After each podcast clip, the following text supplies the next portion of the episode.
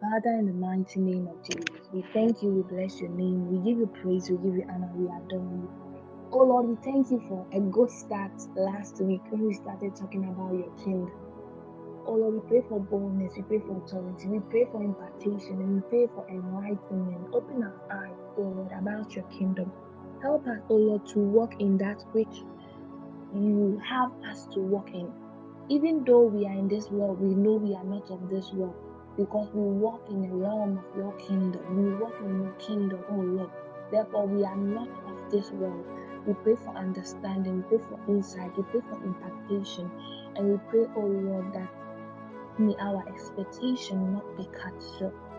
I declare and declare that all of you and none of me. I pray that may it be your words and not mine. In the mighty name of Jesus. Amen. Amen. Hallelujah. Yes. So, yes, last week we started talking about the kingdom of God.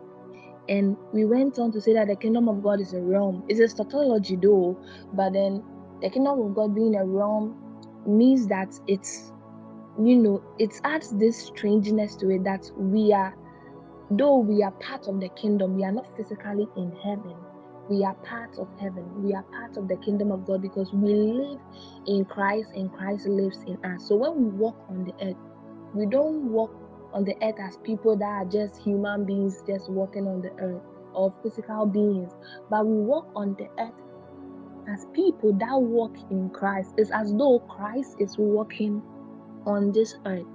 And we went on to talk about how to enter the kingdom. And we spoke about entering the kingdom, being born again, bapt- being baptized, repenting, and believing in the good news. And that is how we enter the kingdom. We also went to our subtopic. That's going to be our main topic of today the way of life of the kingdom. And we spoke about childlike faith, having faith like a child and not being childish and also provision in the kingdom, how God provides for us. That in the kingdom, we don't look at the ants, we don't look down, but we look up. We look at the birds of the air. They neither sow nor reap, yet our Father in heaven provides for us. Hallelujah. And that is how provision comes in the kingdom. When we see God in His kingdom, He provides all our needs. The Bible said, Our Father knows our needs said even us who are sinners we know how to give good gifts to our children how much more our father in heaven? Our father knows our needs and he provides accordingly. So today we are going to continue with the way of life of the kingdom. Honestly i'm not sure if i'll finish today but wherever we get to we'll stop and we'll continue next week. Hallelujah. It says here in acts chapter 19 verse 8 paul entered the synagogue and spoke boldly there for three months, arguing persuasively about the kingdom of God. So this this should tell you something that the kingdom of God was a hot topic back in the day, and it should be now. As believers, you know, when we've had the milk, we, we we've had the milk, baptism, healing, we went through all that um, the foundations of the kingdom. You, you can go back and listen to it on the podcast.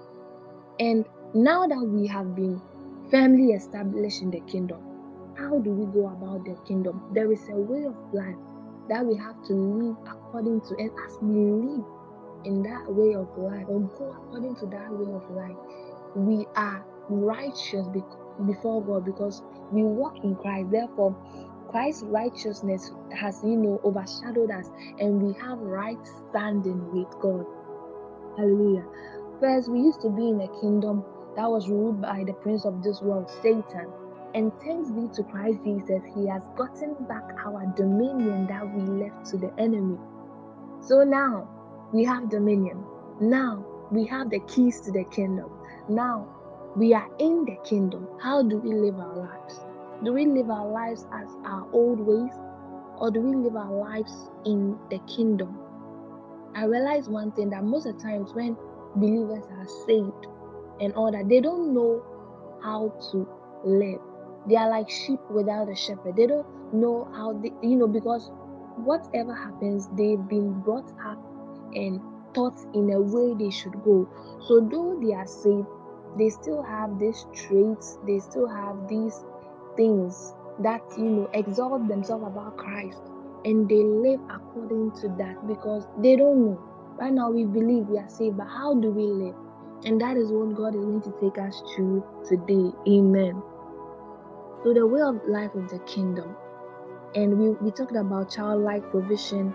The next point is the will of the Father is done. This is one powerful statement. The will of the Father to be done. The Bible said in Matthew chapter 6, verse 9 to 10. After this manner, therefore, pray ye, Our Father, which art in heaven, hallowed be thy name. Thy kingdom come, thy will be done in earth as it is in heaven. So the disciples told Jesus to teach them how to pray. And Jesus taught them that when you are praying, the first thing you should say is that you know our father you, should you know make reference to god. You should reverence god our father who art in heaven. And the second thing is pray that thy kingdom come. Mm. and so it leads you to think so was god's kingdom not on earth? You know was god's kingdom was god's will not being done on the earth? So jesus prayed that they, are, they should pray that thy kingdom come thy will be done in earth as it is in heaven. That should mean that the will of God wasn't done on earth because you know we had Satan has taken our dominion. The will of God wasn't being done. So everything that was being done on earth, it was against God's will. So we look in the Old Testament and we see so many things that was being done, even polygamy and what have you. And it wasn't God's will. Jesus came and Jesus came to tell us that in the beginning it was a man and a woman. And that is how it should be. Jesus came to enlighten us about things of the kingdom because it had been twisted and a whole lot was happening. And God's will was not being done. So Jesus came to fulfill God's will so that God's will will be done. So in the kingdom of God, the will of God is done. So, literally, in the realm of heaven, God's will is done. When we enter the realm of Jesus, also God's will is done. So, in heaven, everything that God wants to be done is done. What God has is done. And on this earth, God's will wasn't being done. So, we see a lot of killing, we see a lot of you know things that it were in uh, that were wrong that were wrong that were being done in the past and it, and this scripture makes us realize that it wasn't God's will. God didn't want it to happen. God didn't want people to die. God didn't want it to happen. It wasn't His will. But because you know our world was in in, in with Satan, like Satan was ruling the world. They, they call him the prince of this world. So God's will was not being that. There are so many things in the Bible that even there are some things that they say um it is God that it wasn't God. There's a part where they said an evil spirit from God entered Saul.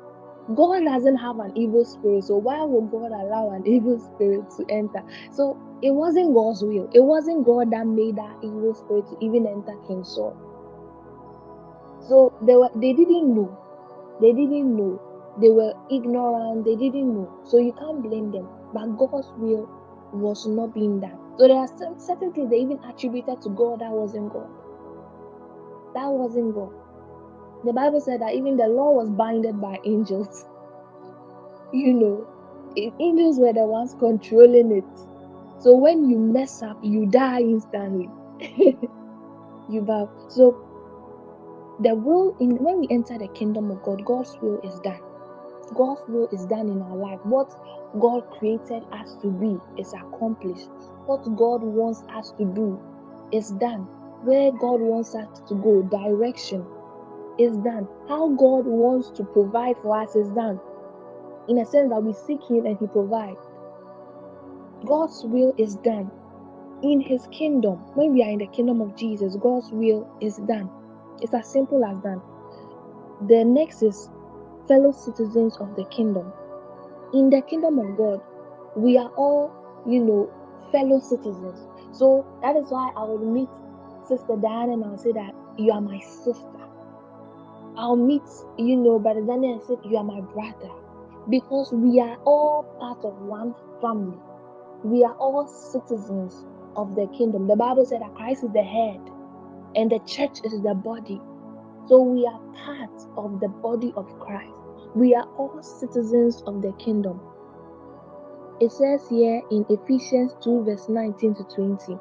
Now, therefore, ye are no more strangers and foreigners, but fellow citizens with the saints and of the household of God, and are built up upon the foundation of the apostles and prophets, Jesus Christ Himself being the chief cornerstone. So in Ephesians, the Apostle Paul was making known that first we were strangers to each other, first we were foreigners, but now all of us are fellow citizens. We are citizens of the kingdom and we are part of the household of God. So when they are mentioning the, household of God, you are a part of the household of God. I am a part of the household of God. And we are built upon the foundation of the apostles and the prophets and said Jesus Christ being the cornerstone. So Jesus Christ is the true cornerstone. He is our foundation. So we are all fellow citizens. And what's our foundation? Christ is our foundation. So we are all believers of Christ. That Christ died again and resurrected. So if I see someone who also believes the same thing, you are my brother, you are my sister. We are all fellow citizens of the kingdom of God. Hallelujah. So, as fellow citizens, we live our lives in a manner that is according to the kingdom principles. When you are, let's say, when you are in this country, when I'm in the US, and I see someone who is also in the US, we are all citizens of people, you know, who in the US. We are all citizens of US, the of America. So the principles of America apply to us. So if I am an American, I go by the systems that are in America.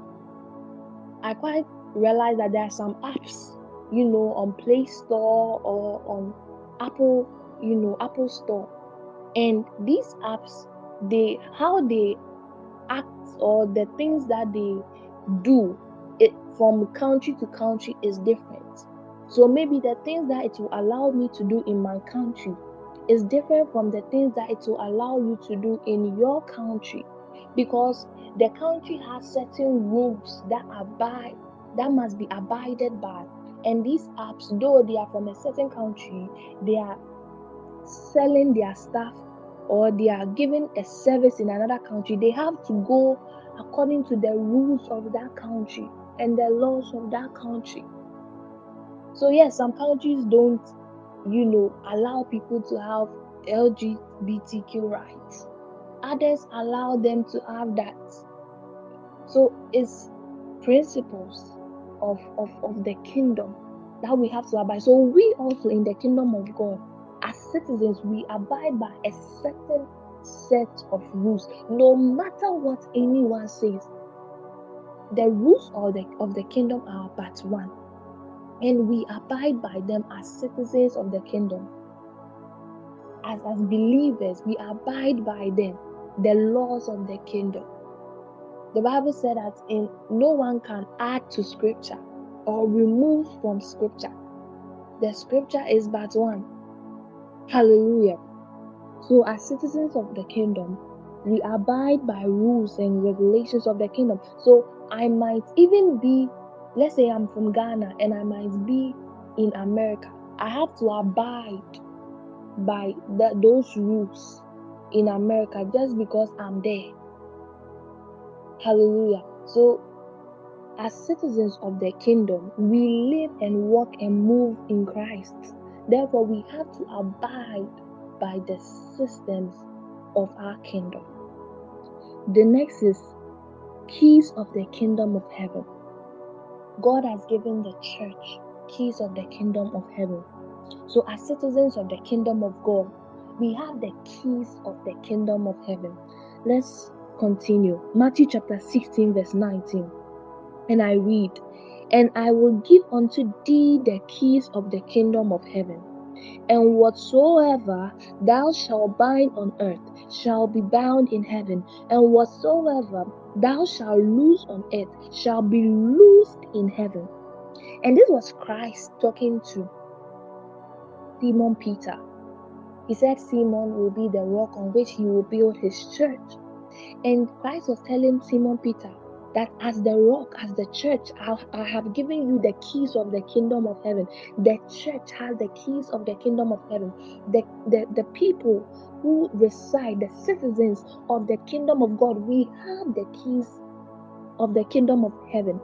And the keys of the kingdom of heaven goes on to say that whatsoever we bind on earth is bound in heaven, whatsoever we lose on the earth is loose in heaven. So literally, God has given us authority, authority on the earth. That whatever we say here on earth is final. So as a believer, as a as a citizen, you don't need to be a pastor to have a final say. But once you are a believer, once you are a fellow citizen of the kingdom of God, what you say according to God's word is final. What you say according to the will of God is final. So, as in as the kingdom, as a citizen of the, of the kingdom, you have the ability to bind. You have the ability to loose. So whatever you bind on earth is bound in heaven. Whatever you lose on earth is loose in heaven. So that's how come sometimes when we are interceding or praying, we use binding and losing because we are declaring forth whatever we declare forth on earth. God does it in heaven. God honors us because He has given us the keys, He has given us authority. So He honors our word. It's as if God Himself is saying it, as if Jesus Himself is saying it. The Bible said Jesus spoke with authority. He could command the demons, come out of him, and it is done. Because God honored his word. Therefore, as people that live in Christ, it's like literally we are living in Christ, in his body, and Christ is the one walking on earth, and we are in him. Therefore, what we bind is bounded, what we lose is loosed, and God honors our word. It says here, it says here in Revelation chapter 3, verse 1, verse 7. Revelation 3, verse 7.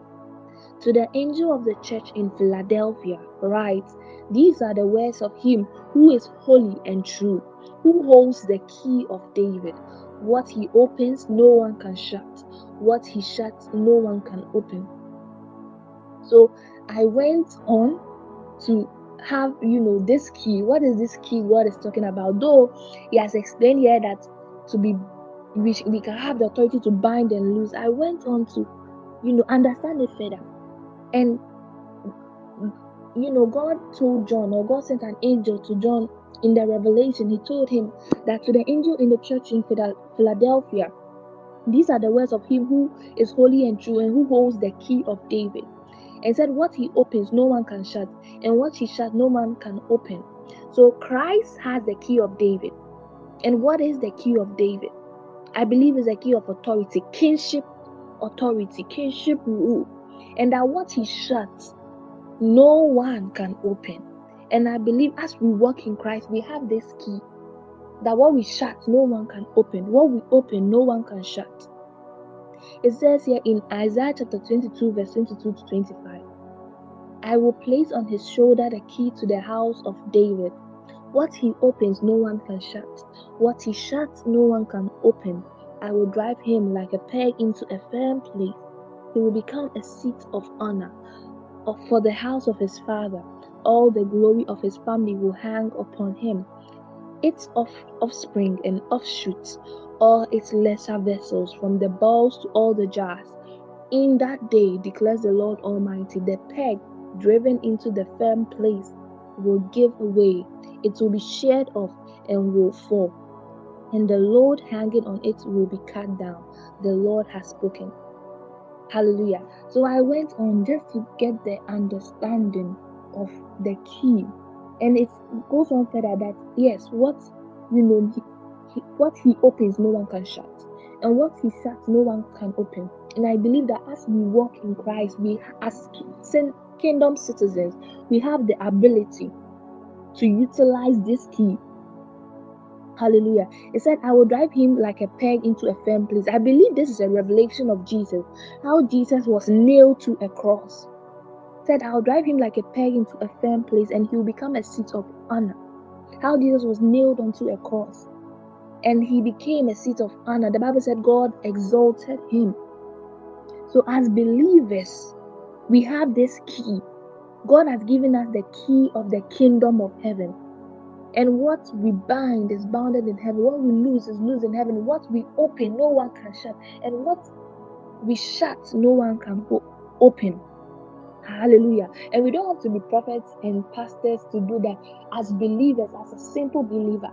Because it even said in scriptures that the smallest of us will be like King David. And King David had this key. Hallelujah. And King David has this key. So imagine the power that we have. I pray for grace to utilize this key in our life. I pray for grace to utilize it. To utilize it. If the devil opens a door, you can shut it. If God opens a door for you, no one can shut it. Hallelujah. You have the ability to bind and loose him. You are a kingdom citizen. Hallelujah. The next point is that in our kingdom, it says here, I really like this point. That righteousness, peace, and joy. The kingdom of, of God is righteousness, peace, and joy. And it says in this scripture, I really love this scripture so much. Romans chapter 14, verse 17. It says, For the kingdom of God is not a matter of eating and drinking, but of righteousness, peace, and joy in the Holy Spirit. It's not a matter of eating. And in this scripture, Paul was, you know, addressing the people. You know, they were judging the people, the believers were judging the other believers who were, you know, eating certain foods. Because in, let's say, in the Jewish tradition, there were foods that were not to be eaten and when Jesus came, Jesus said that He has blessed everything. Everything is holy. Something like pig. In in the word in Deuteronomy said they shouldn't eat it. It's un, it's unclean, and that was the law to them. But when Jesus came, Jesus said, "I have blessed everything. Everything is clean. You can eat it all." And these believers were judging the other believers, and I believe we also do it.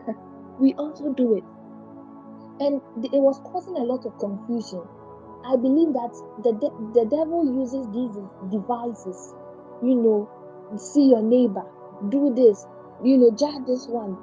It's all devices to divide us, it's all devices to cause division and destruction. And this is what was happening confusion about eating, about drinking. And Paul made this statement that the kingdom of God is not a matter about eating and drinking it's not a matter about eating and drinking, what you eat, what you drink, but a matter of righteousness, peace, and joy in the Holy Spirit. So it's not about obeying a set of rules and laws, and that is what the people of the world see Christianity that they are obeying a set of rules and laws, and they can't do that. They want to have their way. But no, it's not about obeying a set of rules and law, but it's about righteousness, right standing with God, about peace, and about joy. Hallelujah. And that is God's promise to us. So once you are part of the kingdom, once you are a fellow citizen of the kingdom, you have righteousness. You are righteous before God. You have peace. You have joy. And I'll go on to further explain this. It says in, in Romans chapter 14, verse 18 to 19 because anyone who serves Christ in this way is pleasing to God and receives human approval. Let us therefore make every effort to do what leads to peace and mutual edification. So in Romans, this same Paul was talking about how, you know, seeking peace is pleasing to God. Seeking peace, whoever serves, whoever is part of the kingdom, pleases God when he seeks peace and mutual edification. Peace leads to mutual edification. When there is peace, when there's peace, let's say when there's peace in the society, when there's peace in the kingdom, we are in a church, there is peace. We are able to edify ourselves. You, everybody knows his or her place. Every, there is peace, there is understanding, there is order. Therefore, we are able to grow. Where there is peace, there is mutual edification. So he said the kingdom of God is peace. Is peace. When you enter the kingdom of God, you have entered peace. you have entered rest from that trouble, from that worry. So you don't enter the kingdom of God and there is cuckoos and there is cacas. there is chaos. No. But the, the kingdom of God is a kingdom of peace. Peace. Hallelujah. It said in Matthew 13, verse 43.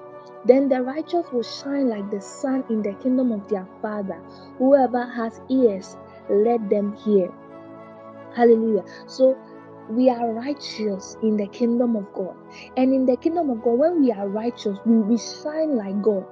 So there are some people that you actually see that you don't understand, but they are glowing. There was a time I told Sister Diana that Sister Diana, you are glowing.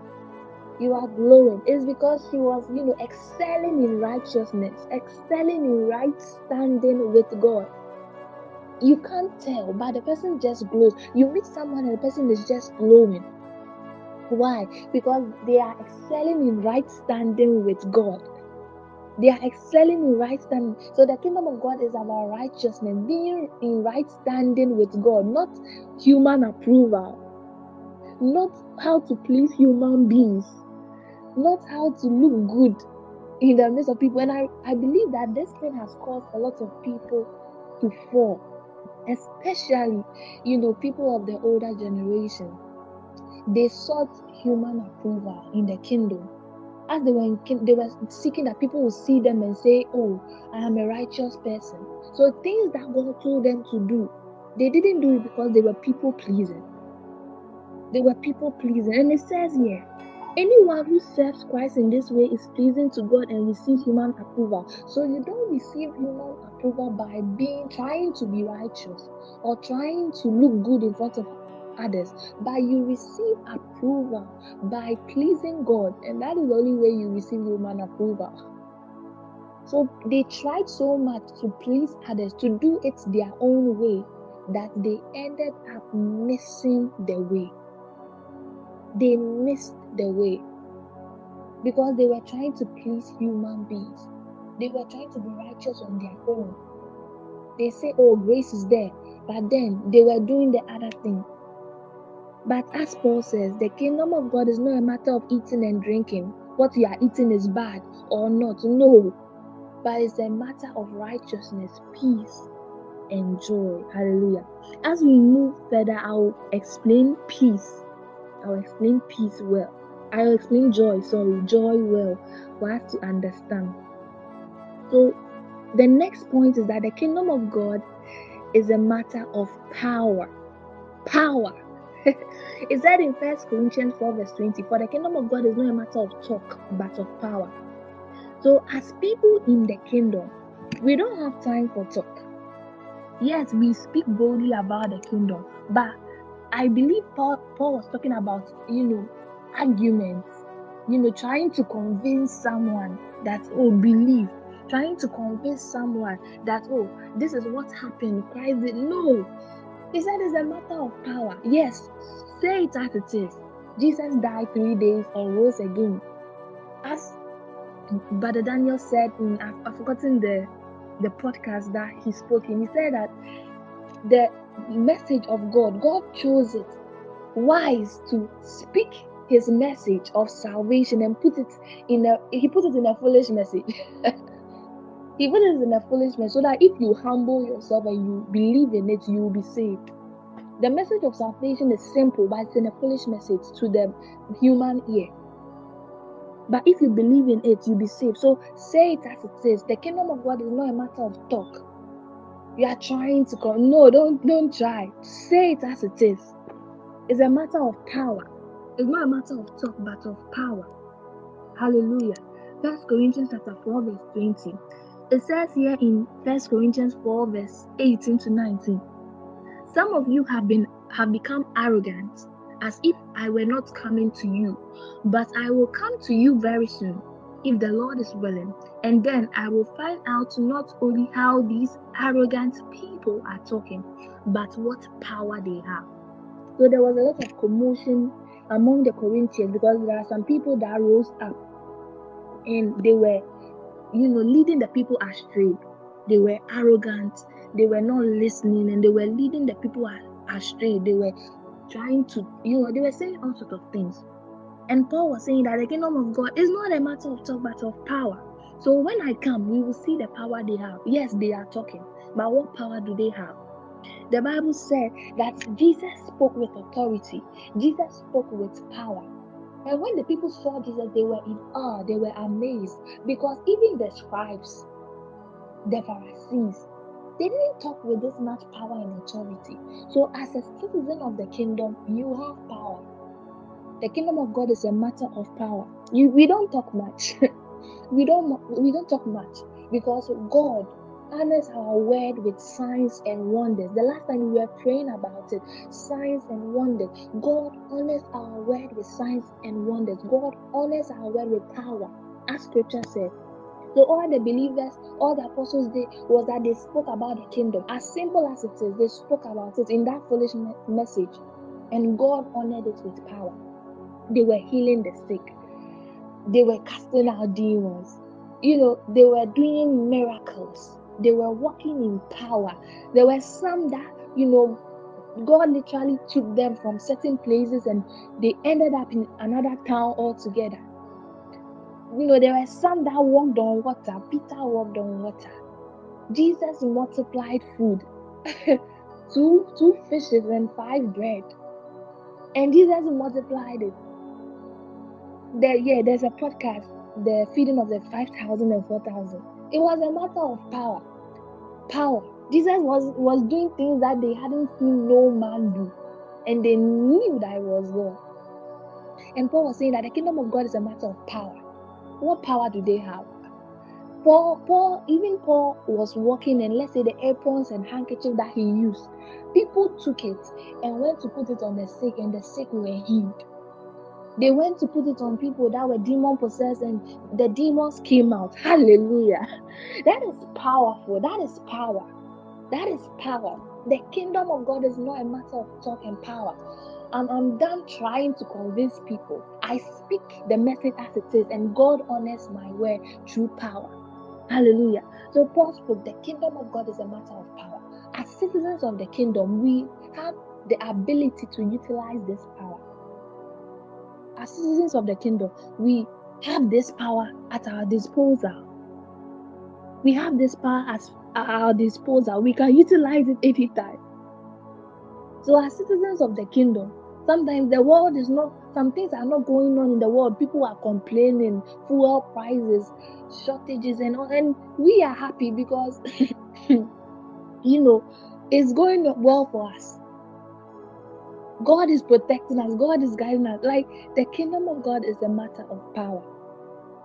It's a matter of power. I quite remember at my workplace when I used to work in the corporate environment, my boss, my immediate boss, um, supervisor, literally, he did something. He reported me to um, our director. I was in the administration department, estate and transport, and he literally reported me to our director. He didn't even go to, you know, the head of estate or, you know, to our head of the department, but he went immediately to the director. And he said all, all sorts of things against me. I don't do any work. I am this, I am that. And just because, you know, he hated my guts. I was always talking about God, the kingdom, and he hated my guts and I wasn't scared of them. and I literally showed it like I'm here to work, be obedient and all that, but I'm not scared of you. So he hit in my guts and he reported me to the director because of some something that I didn't, you know, supervise or something, which I actually did. And he said a lot of things. The director, you know, lashed out at me. She told me to get out of her office. I couldn't even say a word because any word I say will be used against me. I just did, I said I just said yes please, yes please, yes please. And I left. And it was so funny that I'm someone that I'm a bit emotional, so I left there crying. I couldn't hide my tears. I was weeping because I could I knew the work I had put in. I put my all in working. And there were times he wasn't there that he, he entrusted everything to me. I was literally carrying fire extinguishers all around. I was working. I was working. I worked my heart out, and that's me. When I, um, if I put my mind to something, I will do it, and I will work hard on it. so I was working and he did this.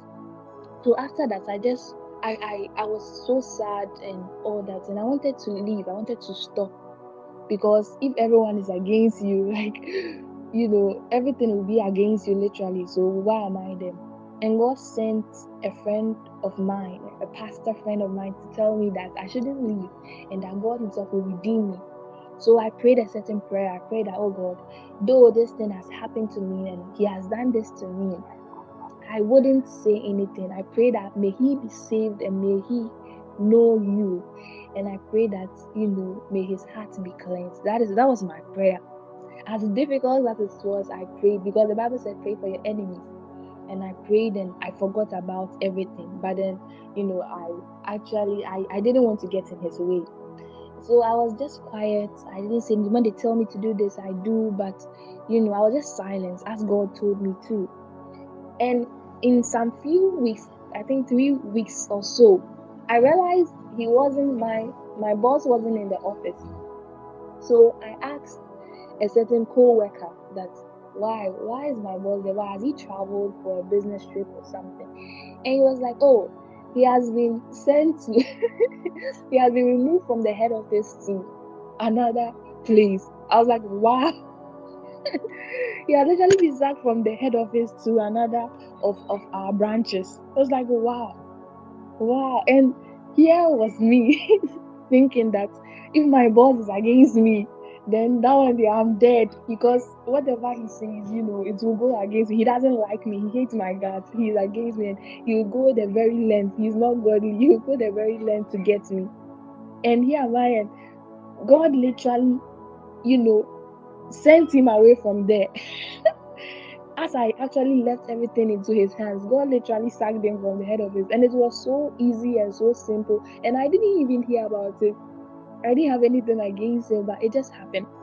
And I remember one time that after he had reported me and said all those things, he came against me to mock me. That yeah, I've even done it to Jemima. I've even done no, you know, as if he mocked me, as if he had so much power. He's the boss. Like I can't do anything. I'm, I'm just there. I'm under him, you know. And he mocked me, and I still kept quiet. And literally, God worked it out for me. God literally, you know, so the kingdom of God is a matter, it's not a matter of talk. I didn't have to talk. I didn't have to say God will punish you. I didn't have to, you know, go and tell others that this is what he did. It wasn't good. No. But then God Himself showcased His power by removing him there because I was thinking that I'm supposed to be here with this person that hates me, with this person that's going to, and God literally sent them there, like sent him away from there. You cannot be there and, you know, be worrying my daughter. Hallelujah. So, yes, the kingdom of God is not a matter of talk, but of power. It's not a matter of talk, but of power. I have experienced this many times. It's not a matter of talk, but of power. God exercises His power through us. And I want us to go into the power, the power in the kingdom, um, the power, the power in tongue, the power in tongue. There is power in your tongue. The Bible said in Proverbs 18, verse 21, the tongue has the power of life and death, and those who love it will eat its fruit thereof. So there is power in your tongue. As I said, we have the keys of the kingdom of heaven to bind and loose. But how do we bind and loose? By speaking, by prophesying, by speaking forth, by declaring. The Bible said, God said, Let there be light. God spoke. There is power in your tongue. We are made in His image and in His likeness. So, in God's image, if God speaks and it is done, we also speak and it is done. So, we have power in our tongue. That is why there are certain things in your life that keeps on happening because you've not spoken against it. You've not said anything against it. Yes, you are feeling maybe you are feeling like you are having a headache or something. Then you say that, oh, I'm sick. Then you've spoken the sickness into being. Sometimes the devil just brings delusions our way so that we will speak it into being. He doesn't have any power. You know, he's just a trickster. So he just brings delusions our way. And when we speak it into being, it comes to pass. So you check your finances and you realize that, oh, I don't really have anything. I say, oh, I'm broke. Then the devil will, will use your word, will stand on your word You said you are broke and you will be broke. Hallelujah. There is power in our tongue. And that power is, it can go against us or it can go in for us. It says it has death and it has life. So there is your ability to speak life into your life. There is a, your ability to speak, you know, life into your situation. So I might be going in the wrong, you know, way or in the wrong situation, but I will speak life into that situation. I will speak that, oh, the Lord is my portion. I will speak life that this situation will rise from the dead. Yes, the devil can't, he can't destroy us. So he deceives us to destroy ourselves. Yes, he deceives us. So, yes, you know that you are not doing any um, sexual stuff, you are not into that because God has saved you. But then He will bring temptation. Brother, the temptations are everywhere. The temptations are everywhere. He will bring temptation. So you open your social media, there is, you know, a, some there's some sort of pornography. You go here, there is LGBTQ. I think quite some time I got bored over Netflix so much because everything there was like 18 plus or even 13 plus, and there is this sexual stuff inside. So I, I got bored. I was like, can't there be believers that make, you know, good movies? Can't there be believers that, you know, don't bring the all these things into movies? It's everywhere. It's everywhere. It's every so the enemy deceives you, and as the enemy deceives you, you speak it into being. So he just shows it to you and you hold on to it. But if he shows it to you and you don't hold on into it, like it can't affect you. If he shows it to you and you flee from it, it can't affect you. There is power in your tongue. There is power in your tongue. So you know you are saved. You know you are not indulging in any other thing. Then the enemy will come and tell you. He will just show something to you or bring out a feeling that you start to feel some way. Then you speak it for that. Oh, I'm I'm falling again. Oh, I'm getting back to my old ways. Then it will start to happen then it will start to happen because he showed it to you and you held on to it. The power is in you. They can't do anything without you. You have the power, you have the dominion. And what he did to, you know, Eve in the garden, he continuously goes ahead doing it. The Bible said he goes to and fro, just walking about, seeing whom to devour. Seeing whom to devour. Hallelujah. So the power is you have power in your tongue you have power. So when you start to feel maybe a certain way, then you you rebuke it. I rebuke you in the mighty name of Jesus. When the spirit of depression is coming upon you or anxiety, I rebuke you, spirit of depression. I rebuke you, anxiety. Yes, the, yeah, it's funny how Satan didn't eat the, the fruit. The, the snake didn't eat the fruit. He only advised them to eat it, but he himself didn't eat the fruit. You have power in your tongue. You have power in your tongue. There is power in your mouth.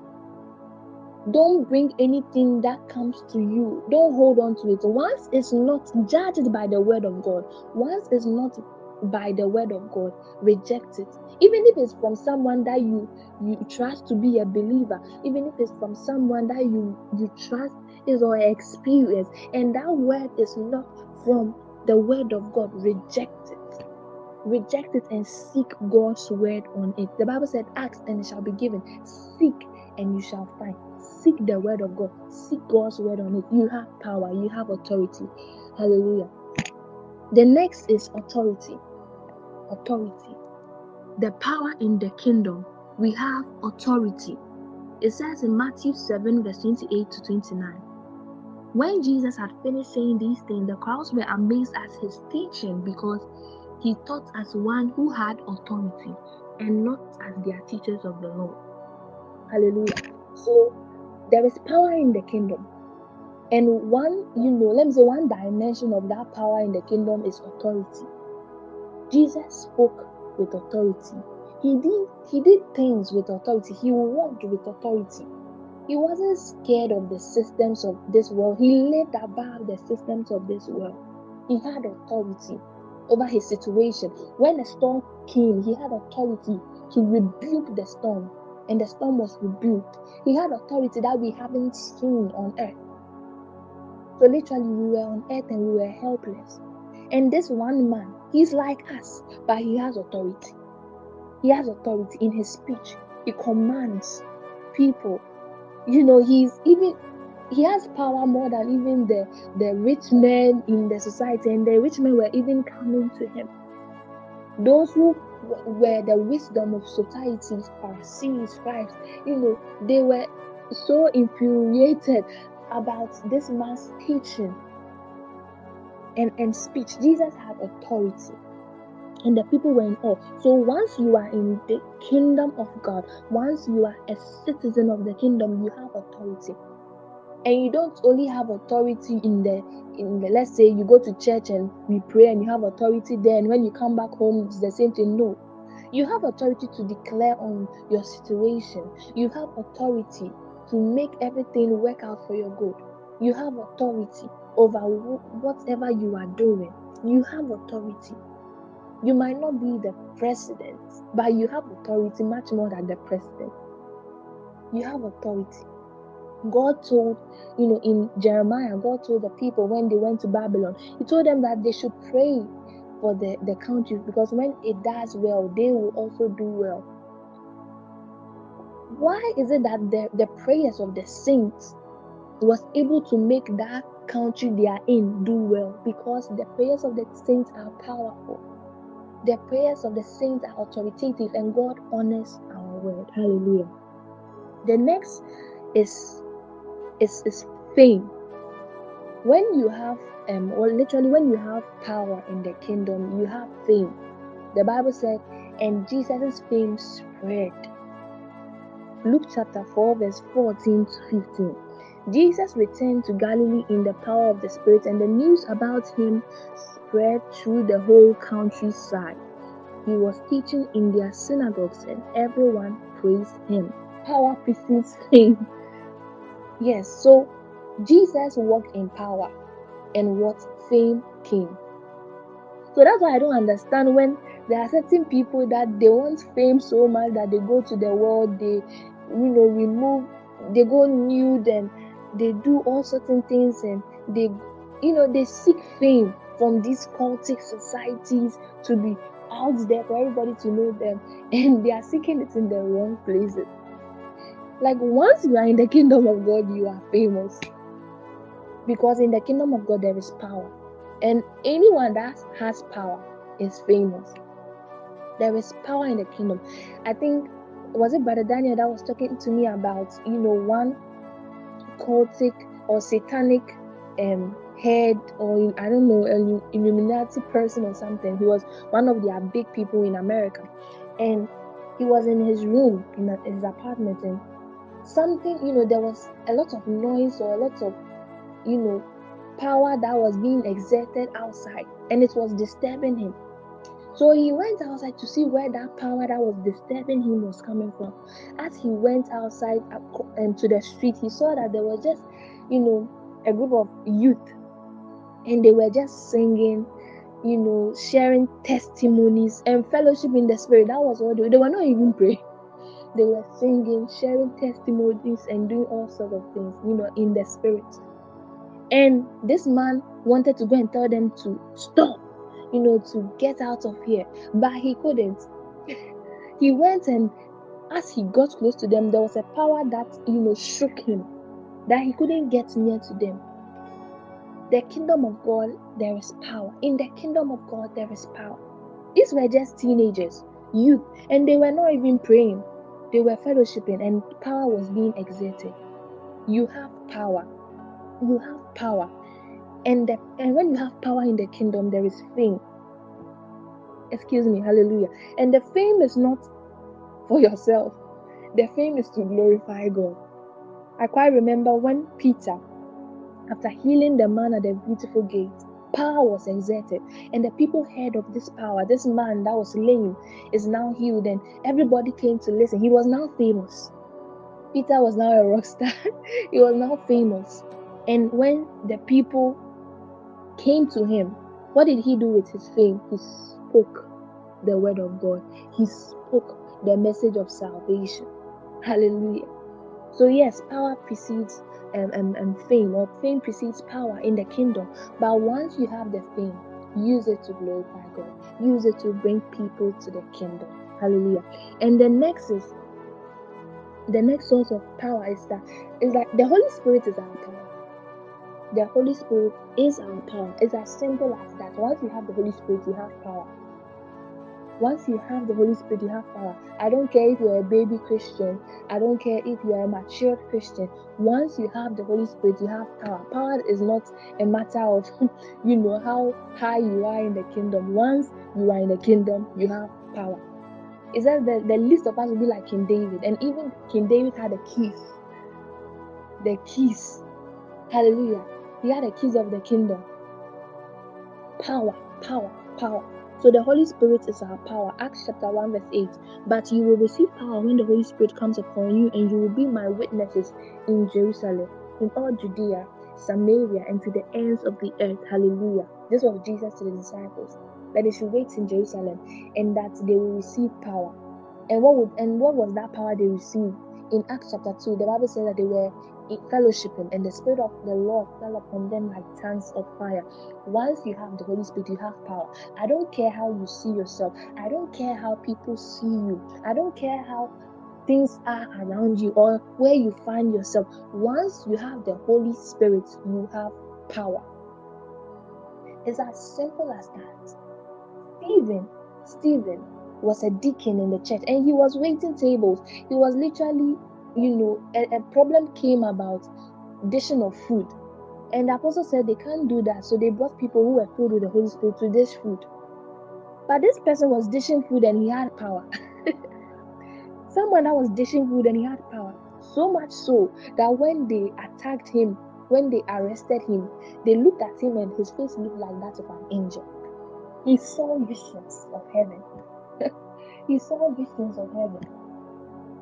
He, he had the ability to even be the first martyr that Jesus gave him a standing ovation.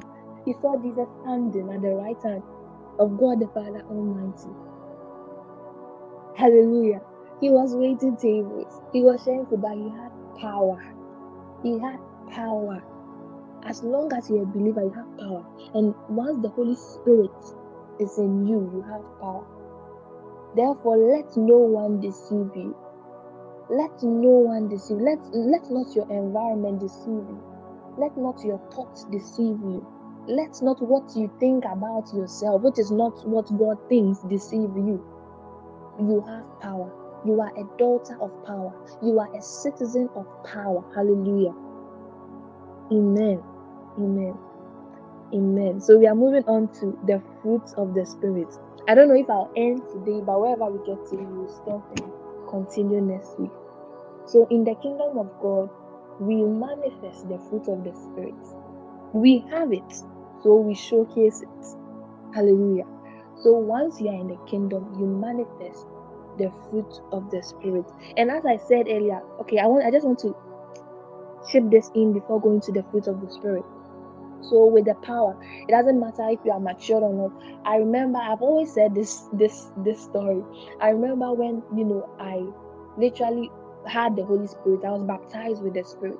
And when I was baptized with the Spirit, I was prophesying, I was healing, I was discerning spirits, I was I was able to interpret tongues. I was speaking in different and that was all within one week after which I was baptized of the Spirit.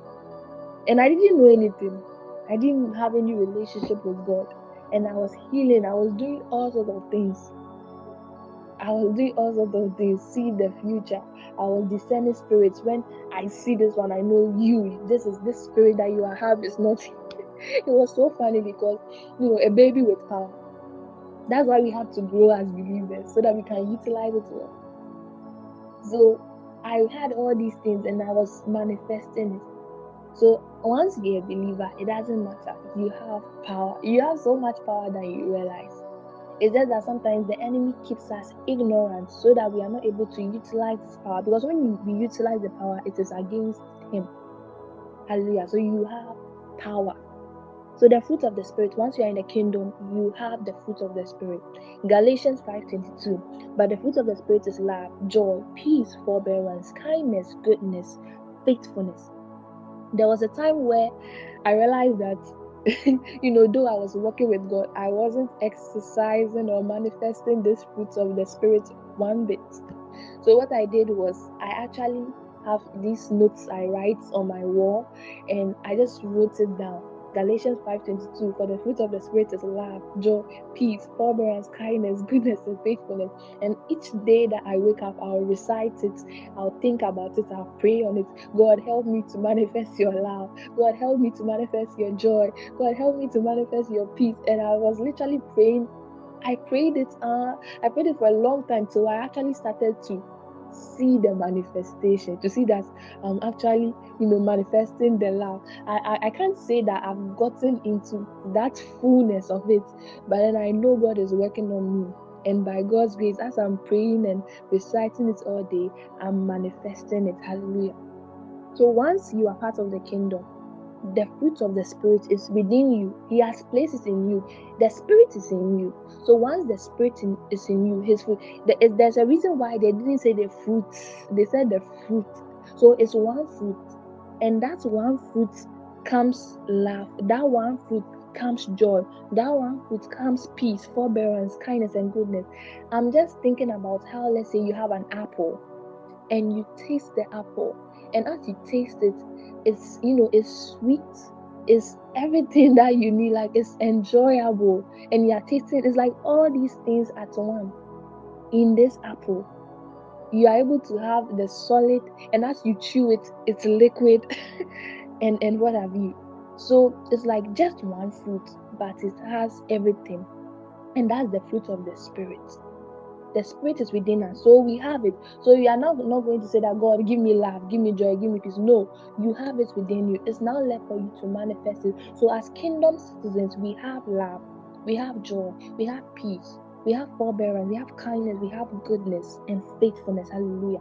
I want us to go deep into what it means to have love in the kingdom what it means to have these fruits in the kingdom and how to manifest it. So the first is love. Love, the fruit of, of the Spirit. Love. Love. And it says here that one of the teachers of the law, this is Mark chapter 12, verse 28 to 34. Mark 12, verse 28 to 34. I might not read everything, but yeah, just follow me. One of the teachers of the law came and heard them debating. Noticing that Jesus had given them a good answer, he asked him, of all the commandments, which is the most important? The most important one, answered Jesus, is this Hear, O Israel, the Lord our God, the Lord is one. Love the Lord your God with all your heart, and with all your soul, and with all your mind, and with all your strength. The second is love your neighbor as yourself.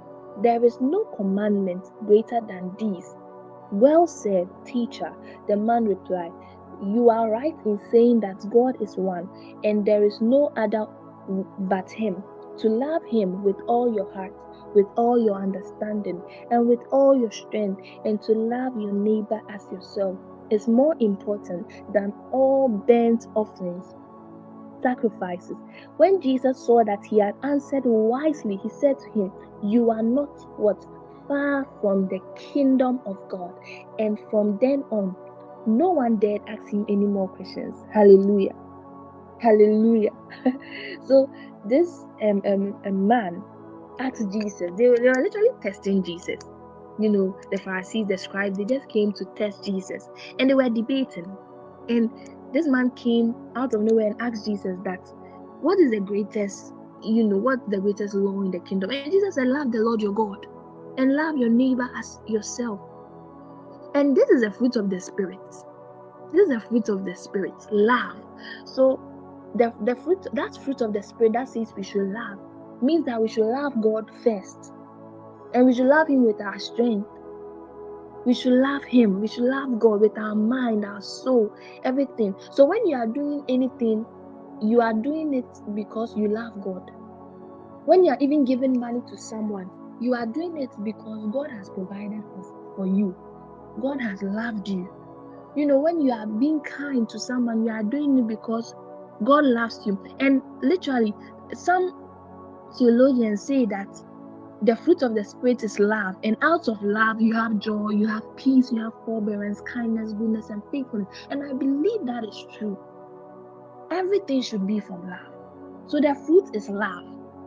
The fruit is love. The basis is love.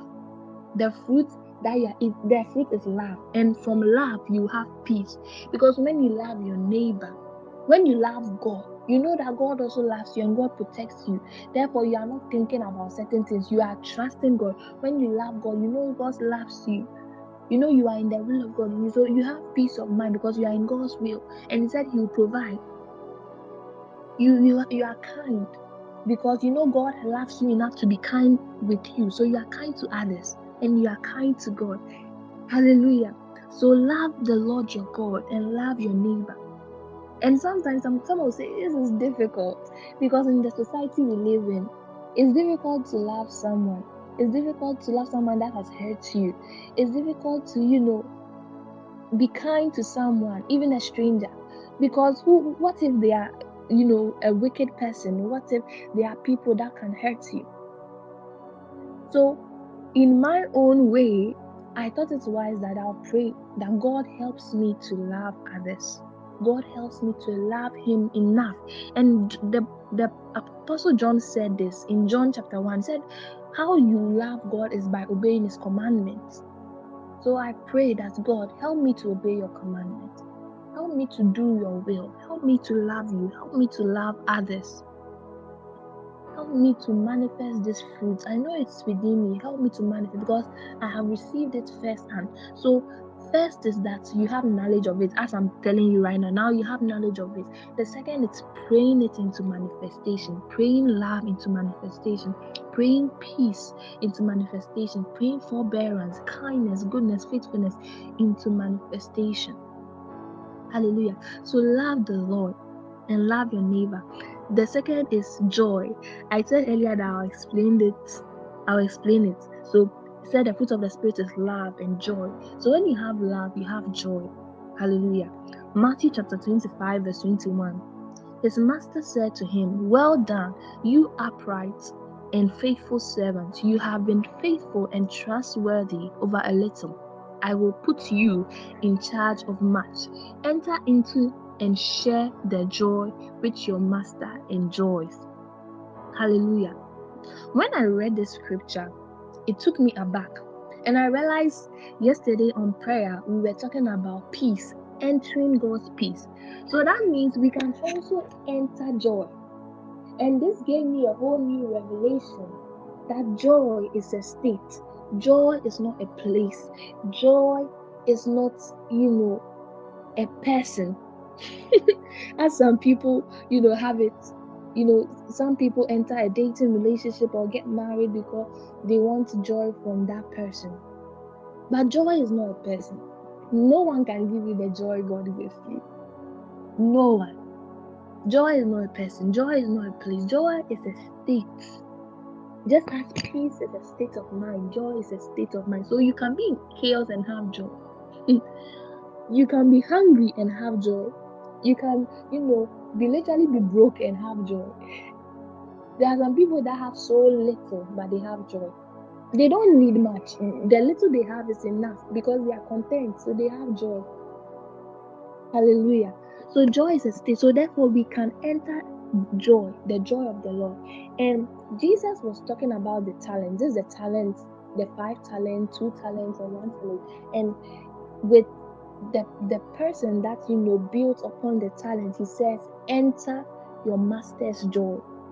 With the two talents, I think two or four, with the four or two, he said, enter your master's joy. Enter his joy. So they what they did was that they multiplied what God gave them. They utilized what God gave them. They did the will of God. And as they did the will of God, they entered the master's joy. Hallelujah. Nehemiah chapter 8, verse 10 said, Do not grieve, for the joy of the Lord is your strength. And 3 John 1 to 4 says, I have no greater joy than this, to hear that my spiritual children are living their lives in the truth. So, as I was preparing this script, um, this um, sermon, especially with joy. God just spoke to me that His joy is our strength. His joy is our strength. And so I went back to Nehemiah. I know the scripture very well, and I went back to it, and I realized that the people were sad because the law of the Lord was read, and they knew they were not going against the law of the Lord, so they wept, they were sad, and Nehemiah made it known to them that the joy of the Lord is your strength. So don't worry, the joy of the Lord is your strength. So I wanted to know more. What is this joy of the Lord that we can enter?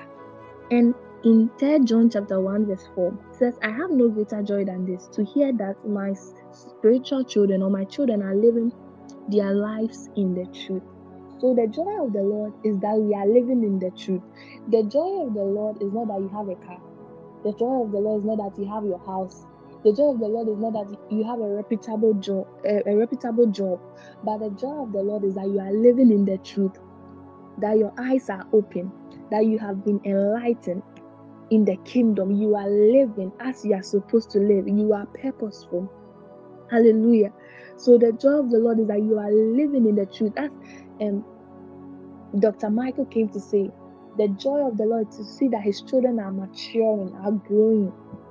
So we enter God's joy when we live our lives in the truth. When we live our lives in the in the way of life of the kingdom, we have joy. We have joy. Hallelujah. Joy is a state. Amen. The joy of the Lord is our strength, knowing that we are living in the truth. Yes, we might not have, you know, maybe we are going through something, or we might not even have the finances, or we might not have gotten what we wanted. But the fact that we are living in the truth gives us joy and gives the Lord joy. So we enter the joy of the Lord by living in the truth. And the next is peace. We've already spoken about peace in the previous verse. But let's just look at this scripture. Mark chapter 5, verse 34. He said to her, Daughter, your faith has healed you. Go in peace and be freed from your suffering. So, as we said yesterday on prayer, other versions say that go into peace. When God healed her, this is the woman with the issue of blood. He pushed through the crowd. She touched the cloak of Jesus. And when she touched the cloak of Jesus, hallelujah, she was healed instantaneously. And Jesus said that, you know, who touched me? She came forth, she said she was the one. And this was Jesus' word to her that go in peace, my daughter, for your faith has healed you. Go in peace and be freed from your suffering. So she was already healed instantaneously. But what did Jesus mean by going into his peace and be freed? going into his peace. So once you go into the peace of the Lord, you remain healed, you remain free from suffering. Hallelujah. And suffering, Jesus' suffering doesn't mean that we will not go through trials and temptation. We will go through trials and temptation. But the Bible said that the apostles they were happy that they will even go through trials and temptation. That is one powerful thing. It's like they had peace even when they went through trials and temptation, they had joy. Even when they went through trials and temptations. So Jesus was saying that for you to continue to be healed, for you to stop, you know, suffering, you have to enter my peace. Maybe you are in what you are in because you have not entered the peace of God. Yes, you are in a place which is bad. Yes, you are being persecuted. But once you are in the peace of God, you you you once you have peace you have joy you have joy you have peace you are able to withstand you know the things are not able to get to you because you have peace sometimes I'm just hearing this in my spirit sometimes god will put you back into the situation he brought you out of just so to show that you have grown in him So, yes, you were in, in some situation or there's something that you fear most and God brought you out of. And, and, and in a way, you, you end up in that same situation. But this time around, you, you have peace. You are not worried. You are not suffering. Your spirit is at peace. You have joy. This shows how grown you are in me and that you are exhibiting the fruits of the Spirit, which is peace. So you enter His peace and you remain there. When once you are out of this peace, you know the Bible said that in this world you have troubles, you face troubles. It is there, but in me you have peace. When you are in the kingdom, you have peace, and that peace will help you to stand. That peace will help you to overcome. It's like someone, you know, pointing a gun at you. Let's say first you were scared for your life. But once you know you are living in the truth once you know that you have god on your side you are not scared. So if it's god's will i will die. If it's not god's will i won't die. But even if i die i have hope of a better tomorrow hallelujah so you are in a state of peace you are in a state of joy hallelujah there is peace so you enter his peace you enter his joy Hallelujah. Yes. So in the kingdom too, we have kindness, we have goodness, we have faithfulness. God helps us to be faithful. God helps us to be kind. God helps us to be good. This is not something that we have to try. The Bible said the fruit of the spirit is this, so you try to be no. You that's why I say you pray it into being. You pray that God will once you, you have the knowledge, you have the understanding, your eyes have been opened, you pray that God will enforce it in your life. Hallelujah. Amen. So um, I don't think we'll finish as I said, so I'll just do one last one and we end. And that is in the kingdom we do that which pleases God. Said wherefore the rather that's second Peter 1 verse 10 to 11. Second Peter 1 verse 10 to 11 said, Wherefore the rather, brethren, give diligence to make your calling and election sure. For if ye do these things, ye shall never fail. For so an entrance shall be ministered unto you abundantly into the everlasting kingdom of our Lord and Savior Jesus Christ. Said, if ye do these things, ye shall never fail. Which things? Things that pleases God. If you are diligent in your calling and election, if you do things, these things you you said you will never fail and you will have an entrance ministered unto you abundantly the kingdom of god so in the kingdom of god we do that which pleases god we you know our calling our purpose is all to please god the bible said enoch walked with god and he was known as a man that pleased god so in the kingdom whatever we do pleases god so that's why you have to check anything that you are doing that is not pleasing God. So if you know you are, you know, it will, your God will convict your heart. He always convicts us. The Bible says He convicts us in righteousness. So let's say if you are doing something that is not pleasing to God, He will convict you. You will know that this thing you are doing, you are doing it for yourself. you are doing it for a selfish reason. So whatever we do pleases God. Whatever we do, and even in scripture, that has, that also doesn't mean that you having fun you know, in the Lord, you eating well, you having comfort is not pleasing to God. God wants the best for His children. He said He actually wants the best for us. As I was speaking to Brother Daniel the last time, I said Jesus, Jesus, you know, lived in the rich man's houses. Jesus didn't live, you know, wherever Jesus went to. Jesus never, you know, slept in a hotel. The only inn that he slept in was the inn where he was born in a manger. And when he was doing his ministry, he, you know, he wherever he went to, he found a person's place and stayed. And most of them were rich men. Hallelujah. Yes. So God wants the good things for us. God wants things that comfort us. But then in all, everything that we do should please him. Everything that we do should be pleasing in him. Yes, he found the houses who had capacity to host him. You know, capacity because he was also coming with a lot of people. His people needed to be fed. Jesus found houses who had capacity, capacity to host him. And that is where he was hosted. Hallelujah. So God wants the good things for us. God wants, you know, things that will comfort us. But whatever we do should please God. Whatever work we find ourselves in should please God. everything that we should we should do it to please God. That is why when you are doing something, you should know that you know God is the one directing you to do it. Because if God doesn't direct you to do it, you can't you, you won't do it well. You know, God is not involved, you won't do it, or you will do it as you are doing unto now. So in the kingdom, we do what pleases God. If God says we shouldn't eat this, we will eat this. If God says we should go here, we will go there. The Bible said, Paul, when they were, you know, going into the towns, there was one time that they were trying to enter Asia Minor, and the Spirit of the Lord did not allow them.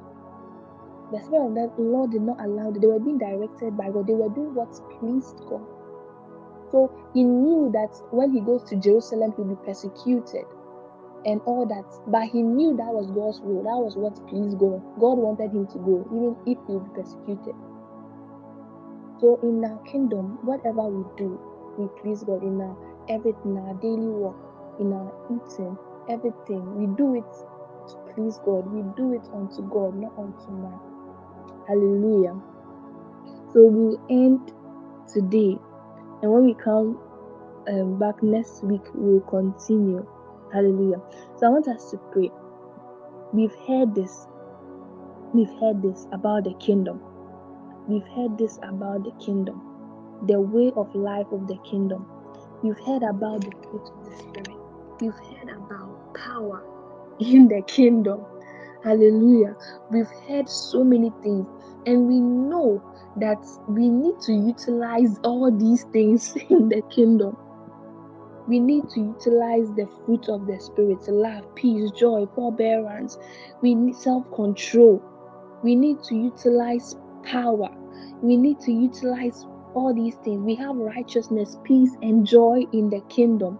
God has given to us the keys of the kingdom. God has given us authority. There is healing in the kingdom. Hallelujah. We are fellow citizens of the kingdom. Hallelujah. I want you to pray. Just pray and tell God, oh God, I've heard about your kingdom. I now know, I've now been enlightened.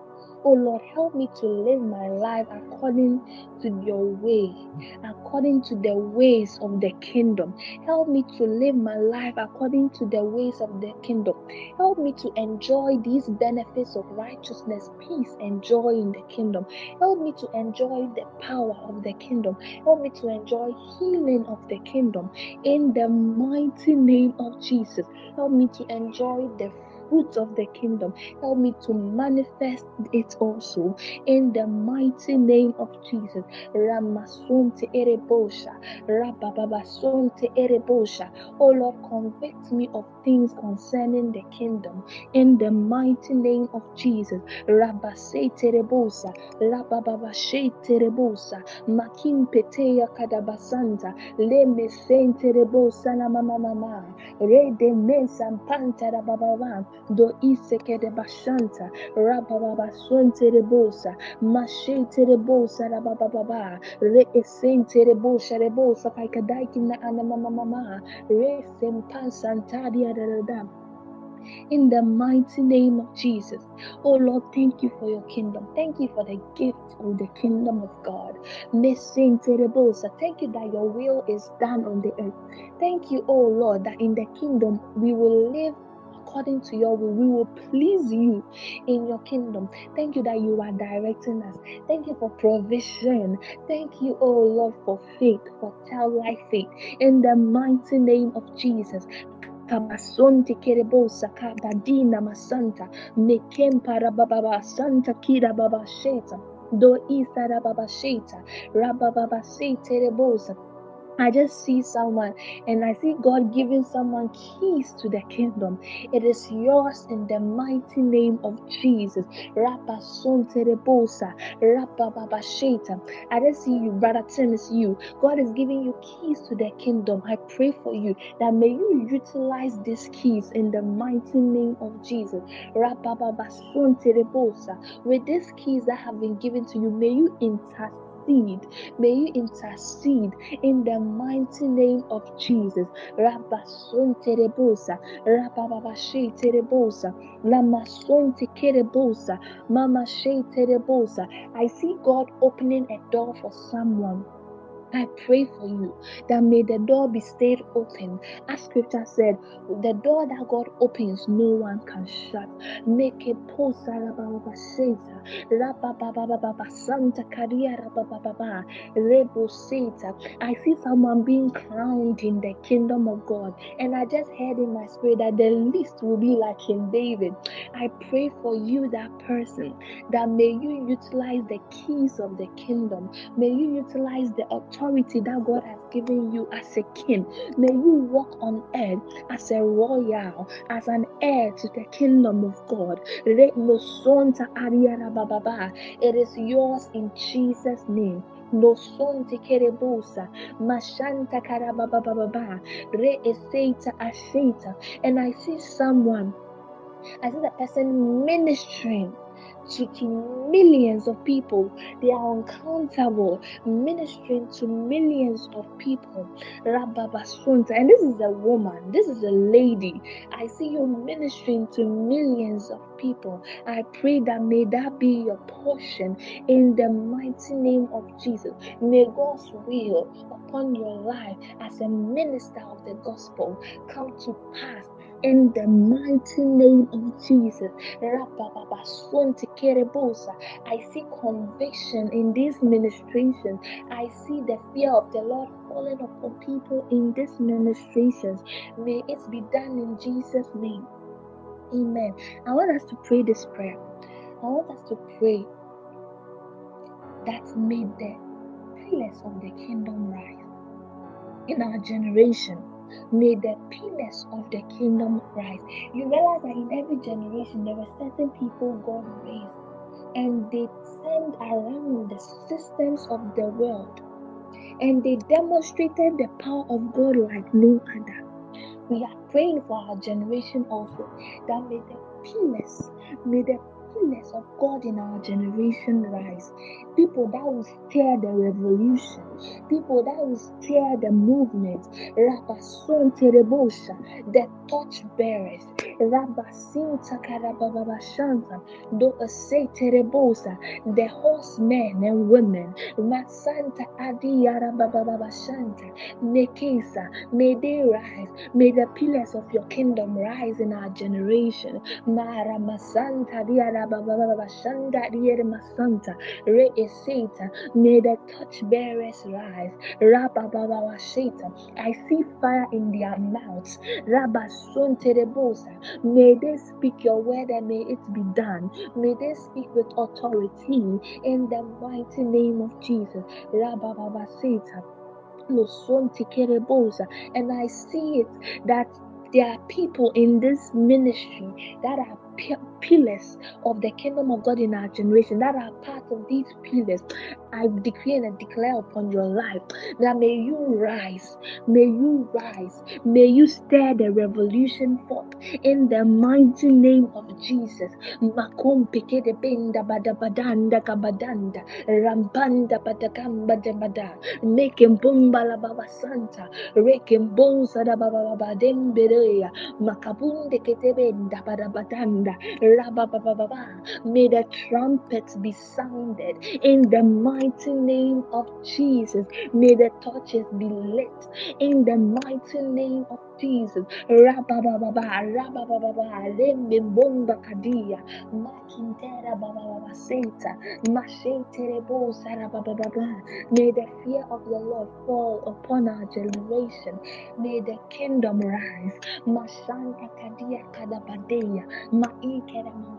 mamadonte kerebosa kadia. Maike baba baba baba. Make petete. Mama mama rabashanda kadia kaikadaika. Le edeya. I see the eyes of the blind open. I see children, their eyes are opening. I pray for the children in our generation. And I pray that may they be enlightened. May they grow in the fear of the Lord. May God use them. Oh, may the power of the Lord be seen through them. In the mighty name of Jesus. May people encounter children and empower and, and, encounter the power of the Lord in the mighty name of Jesus.